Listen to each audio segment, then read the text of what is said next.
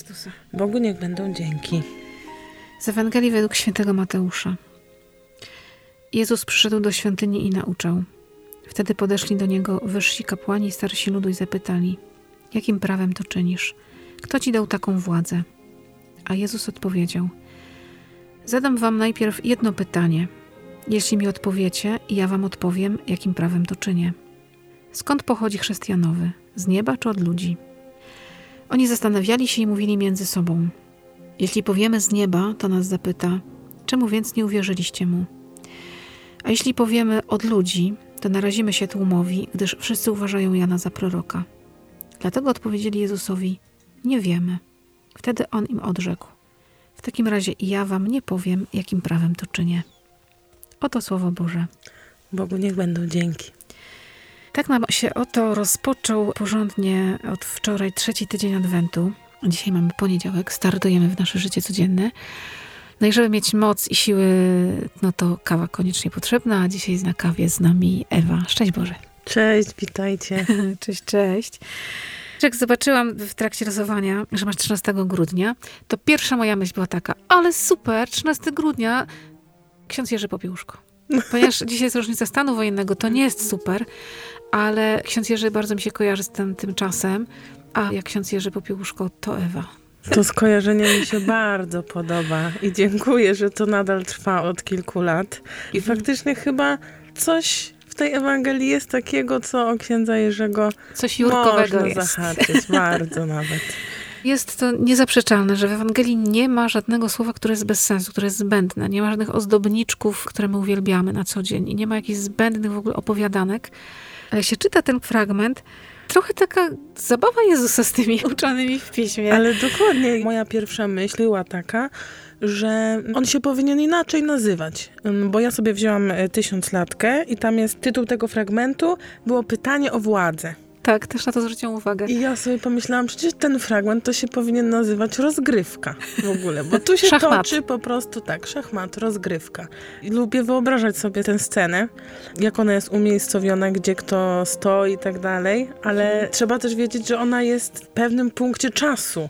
Pierwsze, co mi przyszło mhm. do głowy, dlaczego my czytamy w Adwencie taką Ewangelię, kiedy to jest po wjeździe Jezusa do tak, Jerozolimy. Tak, krótko przed męką. Dokładnie. To już tam wszystko nabrzmiewa, już są te trzy lata właściwie się kończą, nie? A my mhm. tutaj o Boże Narodzeniu. Tak siedziałam trochę z tym, dlaczego to słowo jest nam dane, mi dane mhm. w Adwencie. Fajne, że takie nie jest oczywiste. I jak mhm. tak się czyta, to ono się tak kończy, ja też wam nie powiem, oto słowo pańskie. Podoba mi się w tym fragmencie dwie rzeczy na pewno. Jest właśnie ta taka troszeczkę potyczka słowna, że Jezus odpowiada pytaniem na pytanie, a drugi moment, który mi się podoba, to jest ta odpowiedź faryzeuszów, którzy mówią, że oni nie wiedzą. I to Aha. są jakby dwa takie punkty, które dla mnie są w tej Ewangelii ważne. To jest też w tej Ewangelii takie niesamowite. Zaraz dotkniemy tych dwóch punktów, oczywiście nie uciekniemy od tego, że Jezus też nie, nie daje zapędzić do kąta my często z nim taką chcemy rozgrywkę zrobić. My też jesteśmy często jak ci faryzeusze, którzy mówią, jakim prawem, Jezu? Jakim prawem mi coś zabrałeś? Jakim prawem mi coś zmieniasz w moim życiu? Jakim prawem coś się nie wydarza w moim życiu? Jakim prawem? A Pan Jezus nie jest taki, że będzie mi się teraz tłumaczył jak uczniak, tylko rozegra to to jest pytanie diagnostyczne, bo hmm? on pyta, od kogo pochodzi chrześcijanowy? Od Boga, czy z nieba, czy od ludzi? Ci faryzeusze muszą stanąć w prawdzie, i odpowiedzieć sobie na to pytanie, a oni tutaj zaczynają od razu się zbierać, y, Kalkulować. radzić, y, myśleć, analizować. Jak my powiemy tak, no to on nam powie tak, a jak my powiemy tak, no to on wtedy tak. No, zaczynają bardzo jest... dużo analizować. Oni tak naprawdę nie powiedzieli prawdy, jak oni myślą tylko sobie wykalkulowali i stwierdzili, że lepiej się przyznać, że nie wiemy, delikatnie mówiąc, czyli że po prostu nie ogarniamy tematu, niż naprawdę powiedzieć, co ja myślę. Nie opłacało im się powiedzieć, że z nieba, bo wtedy, no co? No jak no z nieba, no to wtedy tak, musieliby to, to, to... uznać jego, że jest prorokiem, że jest Mesjaszem. Że Jan jest prorokiem. Oni za nim nie szli. To właśnie faryzeusze i uczeni w piśmie, ci najwyżsi, ta elita, no to to nie byli ci, którzy stali w tej kolejce po chrzest Janowej. Mam możliwość zadania Jezusowi tego pytania. Jakim prawem to czynisz? I on mi odpowie na to inaczej niż ja sobie myślę. I dopóki ja nie stanę w prawdzie, to ja się nie dowiem, jakim prawem. Bo być może gdyby oni stanęli w prawdzie, powiedzieli uczciwie, jak oni myślą, to ta rozmowa mogła się potoczyć inaczej. A skoro oni rozkminiają i analizują i robią tak, żeby im było wygodnie, to Jezus nie będzie z nimi gadał. Ileś razy w moim życiu pewnie tak było i tak będzie, że jak ja będę tak się ustawiać, żeby było mi bezpiecznie, czyli żeby i świat, i Jezus byli tutaj ugrani jakoś, to Jezus nie będzie ze mną gadał. To jest takie bardzo życiowe, bo czasem wchodzimy właśnie w tę pułapkę, że mówimy nie wiem, albo nic nie mówimy, nie działamy. Jesteśmy w takim trochę zatrzymaniu, bo nie wiemy, co zrobić, bo się boimy, kto co pomyśli. Żaden ruch nie jest bezpieczny, bo tu Jezus mi coś zarzuci, a tu ludzie mi coś zarzucą, więc po prostu mówię nie wiem. A Jezus mówi, no to nie mam o czym rozmawiać. Przyjdź do mnie, jak będziesz wiedzieć. Musisz zaryzykować, musisz podjąć jakiś wybór. Tak to jest, że najgorszym wyborem jest brak wyboru. A często tak żyjemy, że tak zobaczymy, co się wydarzy. Ciężko nam się czasem opowiedzieć, niekoniecznie krzycząc, manifestując za Jezusem, za tym, co wyznajemy, za tym, co jest bliskie naszemu sercu, kiedy jesteśmy właśnie w bezpiecznym środowisku, ale kiedy już wyjdziemy do pracy, do szkoły, na uczelnię, to nie zawsze to jest dla nas takie oczywiste i super, żeby powiedzieć, że ja mam inne zdanie na przykład, nie? albo powiedzieć to, co myślę. I to nie muszą być bardzo ewidentnie sprawy kościoła. To są często bardzo małe rzeczy. Tak. Ja też wiem, że takie uniki w moim życiu robiłam i pewnie robić nieraz będę ze strachu jakiejś skalkulacji. Nie to, że będę się głośno zgadzać ze wszystkimi, ale ja po prostu nic nie powiem. Ostatnio miałam właśnie taką sytuację, że powiedziałam sobie dość nie możesz już milczeć, nie? Bo ileś mhm. tam przychodziło mi wiadomości, jakichś y, powiadomień na jeden konkretny temat, z którym ja się mhm. nie zgadzałam. I tak się cały czas zastanawiałam, dlaczego do mnie te powiadomienia przychodzą, jak ja nie obserwuję tego profilu, mhm. nie jakoś nie jestem z tym związana, a to mi się rzuca po prostu w oczy. I mówię, nie, no muszę, muszę po prostu w końcu coś powiedzieć albo wyrazić swoje zdanie, bo, no, bo nie zgadzam się z tym bardzo, co ten ktoś tak reprezentuje. Też nie chodzi o to, żeby komuś ubliżyć, y, mhm. być jakimś niegrzecznym, ale żeby po prostu powiedzieć, co się myśli i żeby też umieć powiedzieć, dlaczego tak jest. Mhm. Czasami zapominamy o tym, że mamy prawo powiedzieć, co ja myślę. Mamy prawo mówić o wierze w Chrystusa i mamy prawo nie podzielać poglądów w większości. To też nie jest dla mnie takie proste, mm. bo ja teraz o tym mówię tak, jak gdyby to było tak w ogóle lekko, super, że ja zawsze jestem opowiedziana po jednej stronie.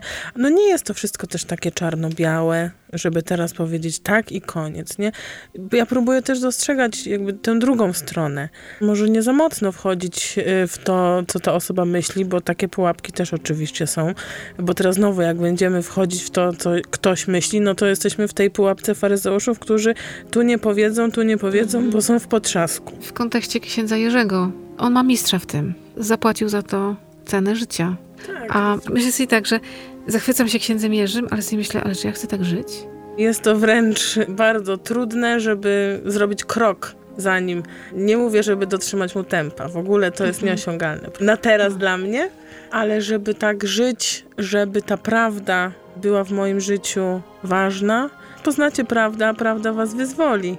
Myślę, że to jest taki częsty tekst, że no, jestem osobą wierzącą, ale bez przesady. A ksiądz Jerzy był wierzącym od początku do końca i on był też tym wszystkim człowiekiem i też popełniał błędy i też był niedoskonały, ale w kwestii opowiedzenia się za Chrystusem jakby poszedł na całość. Jakby właśnie to, co ty mówiłaś, że w którymś momencie powiedział dość chociaż się boję, to nie mogę odstąpić od tego. Często ten lęk nas i mnie, bo to ja jestem chyba tutaj najlepszym przykładem tego, jak może lęk człowieka paraliżować. Po prostu nas do tego stopnia paraliżuje, że nie jesteśmy w stanie nic zrobić, nie? A teraz jak to zrobić, żeby przeskoczyć tę barierę i przestać się bać? Wiesz, ja myślę, że nie bez przyczyny w Piśmie Świętym tak często się powtarza wezwanie nie bójcie się, nie lękajcie się, nie bój się bo faktycznie Pan Bóg dobrze wie, że ten lęk nas paraliżuje czasami zupełnie.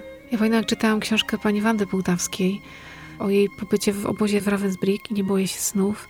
Kiedy ona pisała o tym, w którym momencie się przestały bać. One, młode dziewczyny, więźniarki polityczne, które miały wszystkie wyroki śmierci. I one sobie w którymś momencie uświadomiły, co większego nam zrobią?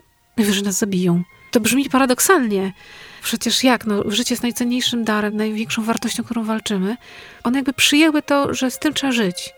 I to było takie, że były w stanie pójść do komendanta obozu i powiedzieć mu na przykład wprost, że nie życzą sobie, żeby polskie więźniarki polityczne były nagabywane i zachęcane do tego, żeby pracować jako prostytutki. W miejscu, które jest e, pełne lęku o życie, nagle one przestają się bać. Pan Bóg nie mówi tego nie bój się w takim kontekście, że mamy nie odczuwać lęku.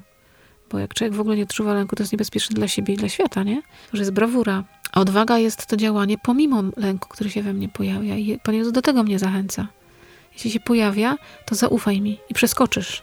I ten lęk y, nagle się stanie małym pieskiem, który nic nie może mi zrobić. To bardzo dobre porównanie. Mam wrażenie, że z wielką bestią, która mnie zaraz zeżre. To dzisiaj na poniedziałek, kiedy wspominamy trudny czas w naszej ojczyźnie. Trudny. I dotąd on jest trudny i wiele zranień, niepokojów, lęków, nieporozumień z tego czasu wypływa i, i pewnie jeszcze, jeszcze długo będziemy leczyć takie rany.